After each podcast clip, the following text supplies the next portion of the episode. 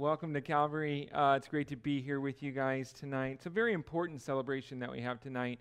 Uh, as we gather together, we celebrate the resurrection of our Lord and Savior Jesus Christ. It was some nearly 2,000 years ago that Jesus Christ defeated sin and death. He overcame the grave. He rose from the day uh, from the dead. Uh, the day of Jesus' resurrection is, I believe, the most important day in all of history uh, that we are remembering tonight. No day has had a greater impact upon this world than this one, and it is certainly a day worth celebrating and a day worth remembering. So I'm glad that you guys have chosen to come out tonight to celebrate and remember uh, the resurrection. Well, uh, this has been a busy week for us. Uh, thus far, we've had some great times of worship and fellowship as we remember and we celebrate the work of the cross and the resurrection of our Lord and Savior. Uh, it all started last week with a special Palm Sunday message as we looked at Jesus' triumphal entry into the city of Jerusalem. As Jesus entered the city, the people wondered, Who is this? Uh, and we noted in our study how the people, they should have known exactly who this was. Uh, Jesus was being very bold in declaring exactly who he was. He was the promised king to come, he was uh, the anointed one, their Messiah, the very Son of God. And yet, despite everything that screamed out, This is a king, and, and this is your king some still were left wondering. Some still did not properly identify who Jesus was. Then on Wednesday uh, evening, uh, we had a very special time of fellowship and worship. We had a great uh, curry dinner that kind of kicked it off, and then we had a night filled with praise and worship as Pastor Nick uh, led us all in song. On Friday, uh, we just last night, we gathered for our Good Friday service where we quickly reviewed the days after Palm Sunday leading up to the crucifixion. And we focused upon Mark's account of some of the eyewitness testimonies of those who were part of that fateful day that our Savior was crucified for the sins of the world. And we remembered his crucifixion, uh, his broken body, his blood that was shed for us, and the new covenant that he established through his blood. It was a special night for sure uh, partaking of communion together. Jesus Christ, he died upon the cross a little after 3 o'clock in the afternoon on Friday. He was laid in a tomb by a, name, by a man named Joseph of Arimathea, himself a, a secret disciple that finally took courage and made a bold stand for his faith in Jesus Christ, going to the uh, authorities and requesting the body of Jesus that he might give Jesus a proper burial. Well, tonight, we're going to continue in Mark's account as we take a look at some of the events that transpired early that Sunday morning in a message that I've simply entitled, He is Risen. Okay, He is risen. So go ahead, open up your Bibles to the book of Mark, chapter 16. If you don't have a Bible with you this morning, a number of the chairs have Bibles underneath them. Feel free to reach down and grab one of those, borrow them. Um, Mark chapter 16, as you make your way uh, there, I want to go ahead and invite you to rise to your feet in honor of the Lord and His Word. Uh, I'm going to read from my Bible, uh, Mark chapter 16, verses 1 through 8. Uh, I'm going to be reading from the New King James Version of the Bible. If you have a different translation, I want to encourage you, do your best to follow along. Okay? Mark uh, writing this gospel account, continuing just the details of what took place um, there on the first day of the week, Sunday morning. Uh, he writes the following in Mark chapter 16, verse 1. Now, when the Sabbath was past, Mary Magdalene, Mary the mother of James, and Salome, bought spices that they might come and anoint him. Very early in the morning, on the first day of the week, they came to the tomb when the sun had risen, and they said among themselves, Who will roll away the stone from the door of the tomb for us? But when they looked up, they saw that the stone had been rolled away, for it was very large. And entering the tomb, they saw a young man clothed in a long white robe sitting on the right side, and they were alarmed. But he said to them, Do not be alarmed. You seek Jesus of Nazareth, who was crucified. He is risen. He is not here. See the place where they laid him. But go, tell his disciples and Peter that he's going before you into Galilee. There you will see him as he said to you. And so they went out quickly and were uh, uh, went out quickly and fled from the tomb, for they trembled and were amazed, and they said nothing to anyone, for they were afraid. We'll stop right there and ask God just to bless our time this evening. Lord, we thank you for this opportunity just to remind ourselves of what took place uh, that first day of the week after the Sabbath, the day which you rose from the grave. Lord, I pray that you would just be with us and that you'd minister to our hearts. Lord, as we've opened up your Bible, I pray that in like manner, Lord, that our hearts would be open, that our ears would be open, that our even our eyes would be open to see, to hear, to know uh, all that your Spirit desires to say to us. Lord, that we might leave this place having heard from you and having been encouraged, perhaps uh, just strengthened, Lord, uh, maybe even challenged if that's what needs be. Lord, we submit ourselves, we submit our time to you, asking for your will to be done. We ask this in Jesus' name. Amen. Amen. You may have a seat. On uh, Friday night, at our Good Friday service last night, we looked at a number of people who were there to witness the passion of the Christ, the suffering that Jesus endured previous to and, and during his time upon the cross. And we noted how there was mentioned a couple different times this group of women. And I told you uh, last night that we would make observations about them during our study today. So I want to make good on that promise. Just as the other people testified of something, these women testify of something as well in their actions. And really, very simply, we note that they testify of their great love for the Lord. This group of ladies, which here are listed as Mary Magdalene, Mary, the mother of James, and Salome, other gospel accounts let us know that there were still others, but Mark only speaks of these three by name. They had gathered together with the purpose of coming and anointing Jesus' dead body with various spices and perfumes. You see, it was part of the custom of that day to carefully wrap and anoint uh, the bodies of the deceased before placing them within the tombs. Oftentimes, this would be done by close family members, by loved ones. Um, it truly was an act of love to wrap and, and anoint the body of a loved one. It was a, a labor of love, it was a way of showing last respects to someone. And though Jesus had already been wrapped and anointed by Joseph of Arimathea, these ladies desired to go and anoint his body in their own special and meaningful way. We were told in last uh, in the last verse of the previous chapter, chapter 15, verse 47, that this group of ladies, they had witnessed where Joseph of Arimathea had laid the body of Jesus. And so it's very likely that they would have seen the body, how it had already been wrapped in linens before being placed in the tomb. But for some reason, they desired to go and to anoint the body for themselves as well. We don't know exactly why. We could speculate. Perhaps the fact that Joseph of Arimathea is recorded as a secret disciple of Jesus in John chapter 19, verse 38, made the ladies wonder if Joseph really took the time to give Jesus a proper and fitting burial uh, perhaps they didn't know of Joseph's secret following of the Lord, and so it would be natural for them to wonder at the type of care and devotion that Joseph would have given to the wrapping of the body of Jesus. And so these ladies, with their spices, their oils, they're coming to perform one final act of love unto their master.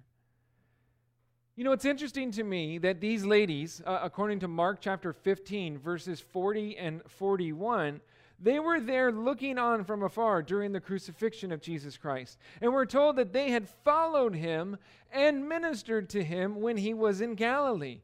And they were part of a larger group of women who had come up with him to Jerusalem as well. And so these ladies, they were followers of Christ. They followed him when he ministered up north in the region of Galilee. They followed him when he went south, when he went to the city of Jerusalem. It seems that wherever Jesus went, this group of women were not too far behind. And verse 41 tells us that they ministered to him, they served him, they waited upon him, for that's what the word ministered actually means. It means to serve someone or to help someone. It can speak of uh, simple things like serving a meal to someone, or it can speak to greater things like taking care of one who's sick or ill. And, we gather then that these ladies, they did whatever they could to be a blessing to their master. And as we consider their example, I think we should not be surprised at all by their actions. For Jesus said that this is what would happen. Jesus said to his disciples, He said this in John chapter 13, verse 35. He said, By this all will know that you are my disciples if you have love for one another. These ladies were true followers of Christ. They were disciples of Christ. And in their act of love, they show their devotion to be true. And I believe that the same applies to us. You see, Jesus wasn't just speaking to the disciples of his day, but to all disciples that would come afterwards as well. Listen up, the world around us, okay, should be able to identify us as followers of Christ, as his disciples, based upon the love that we show one to another. Not based upon the bumper stickers that we have on our cars, okay, or the t shirts that we wear, or the lingo that we use, our Christian catchphrases, our, our Christianese. I don't know if you ever used Christianese before. Uh, it's a legitimate language, evidently, okay? Uh, but not based upon any of those things, not based upon the fact that you go to church on a regular basis. That's not what's going to identify us. That's not what Jesus said. That's what's going to stand out and make everybody around you know that person's a believer. But the world will know, or at least the world should know, that you are His by the love that you show to one another. And as we celebrate our resurrected Lord tonight, let us be reminded of the love of, that these ladies showed and the love that the Lord asked us to show to the world around us. Verse 2, take a look at verse 2 again in Mark chapter 16. Jesus said, Very early in the morning, on the first day of the week, they came to the tomb when the sun had risen, and they said among themselves, Who will roll away the stone from the door of the tomb for us? This verse gives us some important information regarding the timing of the resurrection. It says that they came on the first day of the week. Okay, we're going to camp here for a little bit.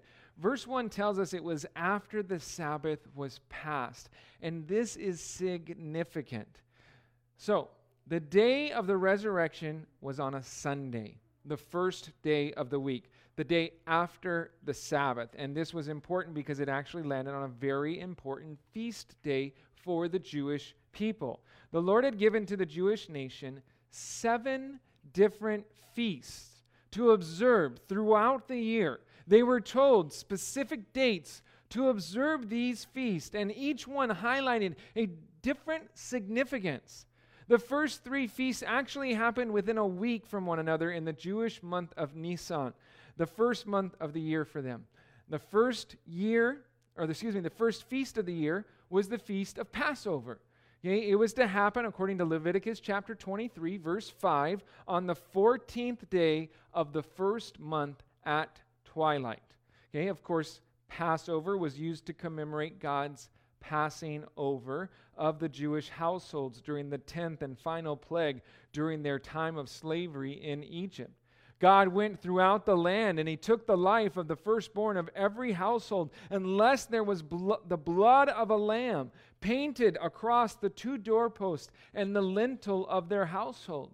If the blood was there, the Lord would pass over that household and go to the next. Thus, the feast of Passover commemorated God's final plague that led to the release of their bondage in Egypt. Well, the second feast was a week long feast that was to begin the day after the Passover. It's known as the Feast of Unleavened Bread. Now, the Feast of Unleavened Bread would remind the nation of their very quick exit from Egypt, how they didn't have time to let their bread rise, and so they made bread without leaven. And within the Bible, we know that leaven is symbolic or picturesque of sin. During the Feast of Unleavened Bread, there was to be no leaven in the entire household. It pictures for us a life without sin.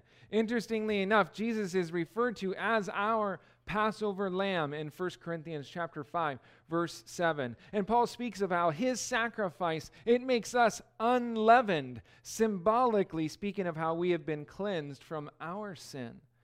There is an interesting correlation between some of the events of Jesus' life and the Jewish feast. Jesus is referenced as our Passover lamb. When we apply the blood of Christ to the doorpost and the lintels of our hearts, we are passed over from having to pay the penalty of our sin, which, according to Romans chapter 6, verse 23, is death.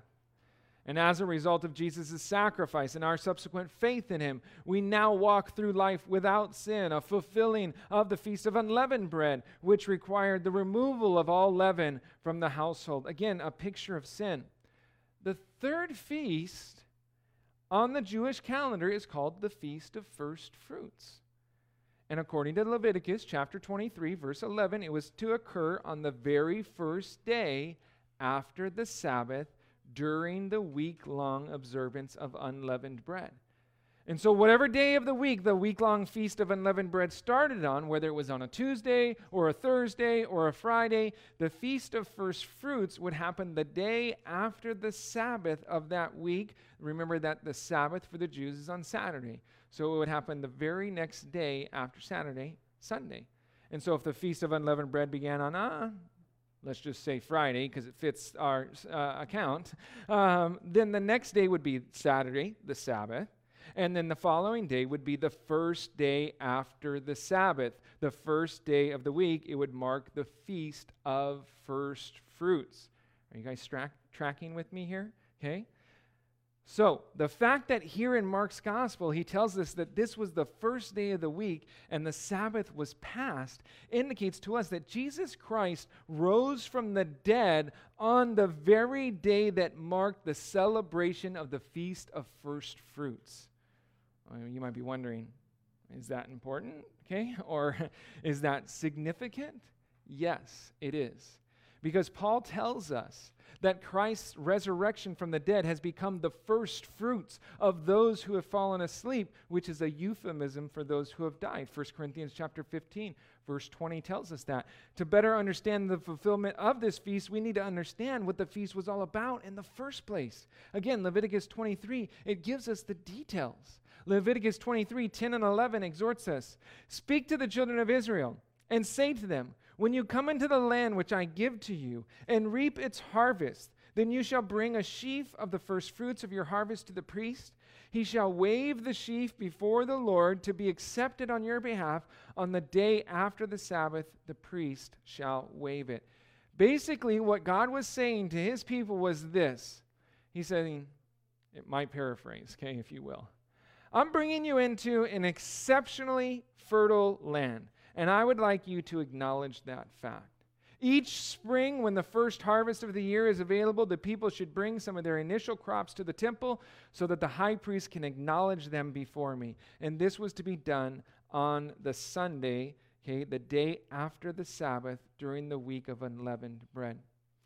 Zola Levitt, a, a prominent Jewish evangelical, he wrote in regards to this fulfill, fulfillment of the Feast of First Fruits on the day of Jesus' resurrection, he declared this Thus it happens so early in the Bible that God honors Resurrection Sunday, the Sunday after Passover, as representing particularly the things that come up out of the ground spontaneously and miraculously after the long dead winter.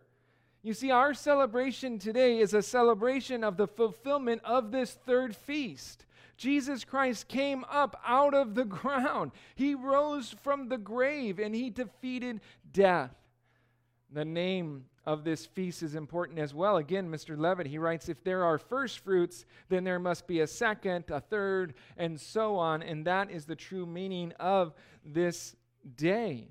We do not merely celebrate the resurrection of the Lord on first fruits, but more so we res- uh, celebrate the resurrection of the entire church.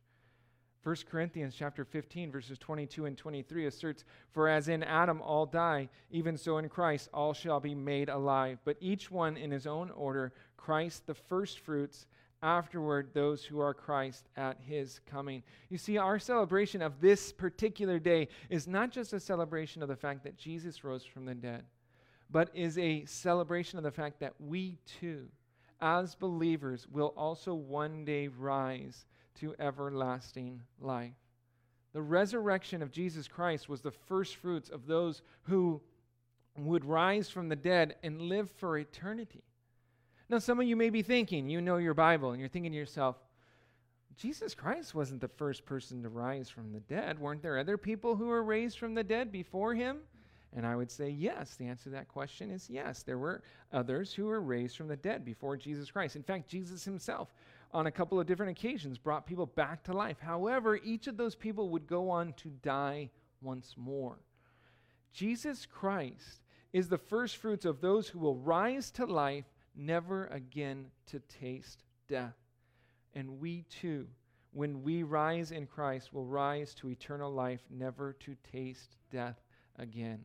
And that's part of what we are celebrating today. Not only did Jesus Christ rise to eternal life, but one day we too will rise to eternal life. We celebrate and rejoice in that fact today. Now, interestingly enough, the next Jewish feast, I said there were seven, if you remember, that's the first four, uh, three. Uh, the next Jewish feast on the calendar after the first feast of first fruits is the Feast of Pentecost, which occurred 50 days after the Feast of First Fruits. Of course, we know that the Feast of Pentecost was the day Jesus poured out the Holy Spirit upon his followers. And so we see a fulfillment of even that feast. So, first feast fulfilled, second feast fulfilled, third feast fulfilled, fourth feast fulfilled. The next Jewish feast actually doesn't happen until later on in the year, it doesn't happen until the fall. And so the first four, they all happen early on during the spring, and then the next three feasts, they happen later on in the year in the fall. There's a season of time in between the first four feasts and the last three feasts. There's a gap of time. The fifth feast is the one that's called the Feast of Trumpets. Interestingly enough, there doesn't seem to be any picture of Christ fulfilling this fifth feast as of yet the Feast of Trumpets, it marked the signal for the field workers to come into the temple. The high priest actually would blow the trumpet so that the faithful would stop harvesting and they would come in to worship. I find it more than coincidental that 1 Corinthians 15 speaks of a mystery that I believe is referring to the rapture that corresponds with a trumpet call. Paul writes, Behold, I tell you a mystery. We shall not all sleep, but we shall all be changed in a moment, in the twinkling of an eye, at the last trumpet. For the trumpet will sound, and the dead will be raised incorruptible, and we shall be changed. For this corruptible must put on incorruption, and this mortal must put on immortality. In the book of 1 Thessalonians, Paul writes, For the Lord himself will descend from heaven with a shout, with the voice of an archangel, and with the trumpet of God, and the dead in Christ will rise first. Then we who are alive and remain shall be caught up together with them in the clouds to meet the Lord in the air, and thus we shall always be with the Lord. I'm not one to set dates or anything like that, but it sure wouldn't surprise me should the Lord call us home in the rapture during the Feast of Trumpets, okay, as a fulfillment of that feast. It's definitely interesting to ponder. I would also encourage you, if this interests you, look into all seven of the Jewish feasts and the possible fulfillments that could come as a result of the events in Jesus' life. The other two feasts, they're the Day of Atonement, and the last one is called the Feast of Tabernacles. They're very interesting to consider in their possible application to the life of Jesus Christ, not only the th- life that he lived when he first came, but particularly pertaining to his second coming and what will happen at that time. Very exciting. Well, for us, we need to move on. We need to get back to our text. Let's take a look at verse 3 and 4. It says, And they said among themselves, Who will roll away the stone from the door of the tomb for us? But when they looked up, they saw that the stone had been rolled away, for it was very large. We'll stop right there, okay? Um, the women, as they made their way to the tomb, they were worried about how they would be able to move the stone from the door of the tomb. And the text tells us it was a large stone. And the ladies worried and they wondered how in the world that they were going to be able to open it. They talked about it on the way with one another and they wondered who's going to roll away the stone for us. And yet, upon their arrival, they came to find that the stone had already been rolled away. They worried and talked about their big problem, this large stone, and how they were going to overcome it, how they would be able to get past it. And when they arrived, they realized that all of their worrying, all of their fretting, it was good for nothing. Their big problem had already been taken care of. You see, we're not told in Mark's gospel, but in Matthew's account, we're told that an angel had come and rolled back the stone. Matthew 28, verse 2 tells us that. You know, as we consider these ladies this morning, I think God would have us learn from the lesson that they learned. Listen, don't worry, okay? Trust in God, trust in His care for you, for me, for us. This is a lesson that Jesus tried to instill into all of His followers. I want you, real quick, turn with me just to the next book to the left, in the book of Matthew, chapter 6.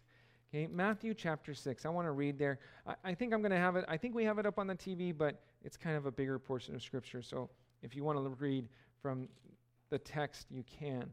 In Matthew chapter 6, I want to read to you what Jesus had to say about the topic of worrying.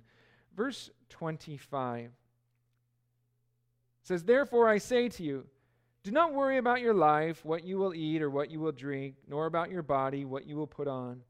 Is not life more than food and the body more than clothing? Look at the birds of the air, for they neither sow nor reap nor gather into barns, yet your heavenly Father feeds them. Are you not of more value than they? Which of you by worrying can add one cubit to his stature? So why do you worry about clothing? Consider the, the lilies of the field, how they grow, they neither toil nor spin. And yet I say to you that even Solomon in all his glory was not arrayed like one of these. Now, if God so clothes the grass of the field, which today is and tomorrow is thrown into the oven, will he not much more clothe you, O you of little faith? You see, the problem with worrying is a lack of faith. Jesus spoke these words during his Sermon on the Mount to the multitudes who followed him. He said not to worry about our life, what we'll eat, what we'll drink, or wear. And he says it so for a couple of reasons. One, because God loves you. And he's going to take care of you, just like he does the rest of his creation. And two, because all of our worrying amounts to nothing. Worrying doesn't change things. He said, Which of you by worrying can add one cubit to his stature? The obvious answer is nobody. Nobody can change things simply by worrying about them. Jesus gave a hint as to the source of our worry. He referred to those that worry as you of little faith. You see, at the root of our worry is a lack of faith. We don't trust God, and so we worry about things. We worry about all sorts of things our jobs, our family, our finances, our futures, our potential failures, the rain. Um, if I'm just being honest, okay? And, and all that worrying really is a sign of a bigger, deeper issue, a sign of a lack of faith in God just to take care of us. Good thing for us, Jesus, he shares the remedy for worry in the following verses. Look at verses 31 as it continues. He says, Therefore, do not worry, saying, What shall we eat, or what shall we drink, or what shall we wear? For after all these things the Gentiles seek, for your heavenly Father knows that you need all these things. But seek first the kingdom of God and his righteousness, and all these things shall be added to you. Therefore, do not worry about tomorrow, for tomorrow will worry about its own things. Sufficient for the day is its own trouble. Jesus said, Don't worry. Instead, seek first the kingdom of God and his righteousness, and all these things shall be added to you. You see, if we would simply trust in God and seek his face and his will, his kingdom, his righteousness, God's promises that God promises that he will take care of us, that he will provide for us, that he will be there to see us through even the most difficult of circumstances. This is a promise of God. And so stop worrying, okay? Trust in the Lord, seek him first, and he will take care of you. Turn back to the book of Mark. We'll continue in our text, Mark chapter 16, verse 5.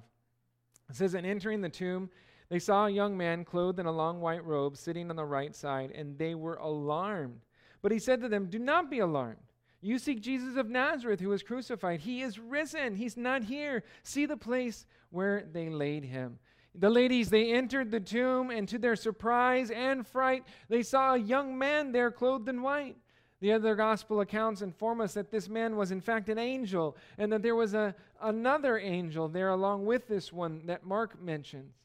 The angel tried to calm the ladies, declaring, Do not be alarmed. You seek Jesus of Nazareth, who was crucified. Listen, he is risen. Okay, he is not here. What a glorious proclamation this angel declared. He is risen. He is not here. And that is what we celebrate today we celebrate the fact that Jesus Christ is risen. He is not in the tomb, but is sat down at the right hand of the Father, as verse 19 proclaims at the end of our chapter. He is at the right hand of God, and the scriptures tell us that He is interceding on our behalf to the Father, according to Romans chapter 8, verse 34. Isn't that awesome? We worship a risen Savior. He's not in the tomb. He is with the Father, preparing a place for us, according to John chapter 14, verse 2. And think about this, okay? Since we know that He's preparing a place for us, we also know that He will come again to receive us. That's what John 14, 3 says. And I want to tell you something there is a glorious future that awaits us all. God made the heavens and all of the earth in six days. But He's been working on our place in heaven for nearly 2,000 years. Okay? It's going to be incredible. Verse 7 But go, tell his disciples and Peter that he's going before you into Galilee. There you will see him as he said to you. So they went out quickly and fled from the tomb, for they trembled and were amazed. And they said nothing to anyone, for they were afraid. The angel gave to the ladies a message that they were to declare to Jesus' disciples that he was going before them and would appear to them in Galilee. And the ladies are seen leaving the scene of the empty tomb quickly, promptly, with amazement and still a little bit of fear, racing to the disciples to deliver the message of their risen Savior. These ladies, they leave us with a very important example for us to follow. You see, just as these ladies were instructed to deliver the message of the risen Savior, we too have been given this charge. As we celebrate the resurrection, let us be reminded once again of that charge. Jesus said, All authority has been given to me in heaven and on earth. Go therefore and make disciples of all the nations, baptizing them in the name of the Father and of the Son and of the Holy Spirit, teaching them to observe all things that I have commanded you. And lo, I am with you always, even to the end of the age. Amen. You know, it's known as the Great Commission. We have all been commissioned in the Lord's army to go and make disciples, to baptize people, to teach people of all the things God has commanded. And yet, so many seem to relegate these sorts of things. Well, that's the job of the pastor, that's the jobs of the missionaries or the church leaders, thinking that it's not their responsibility. Listen, we've all been commissioned. Okay? Many treat the Great Commission as if it were the Great Omission or it's the great, great suggestion. Okay? There are many in the church today that fail to follow through. They've been given a message that needs to be shared with people. They've been commissioned. They've been given a charge and an order, a command, and yet they seem AWOL. This Resurrection Sunday is a day of celebration, no doubt. But let it also be a reminder of the Great Commission that we've all received to go and to spread the message of a risen Savior. He is alive. Amen? Amen. Well, as I mentioned, today is uh, a day of celebration. Every day it, we celebrate the resurrection, um, a day in which we are reminded of the great love that we should have for one another as disciples of Christ. A day in which we celebrate the fact that Jesus Christ is the first fruits of those who will rise to everlasting life. His resurrection on that first day of the week after the Sabbath was a fulfillment of the Feast of First Fruits. It was a picture of what lies ahead for us and our future resurrection with Him. Today, we were also encouraged to learn from the lesson that the women received regarding worrying.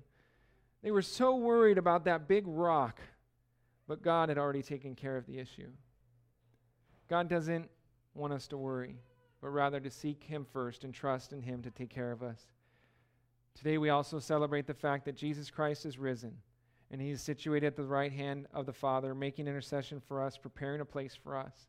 And lastly, we were reminded of the great message God has for us to deliver to the world around us.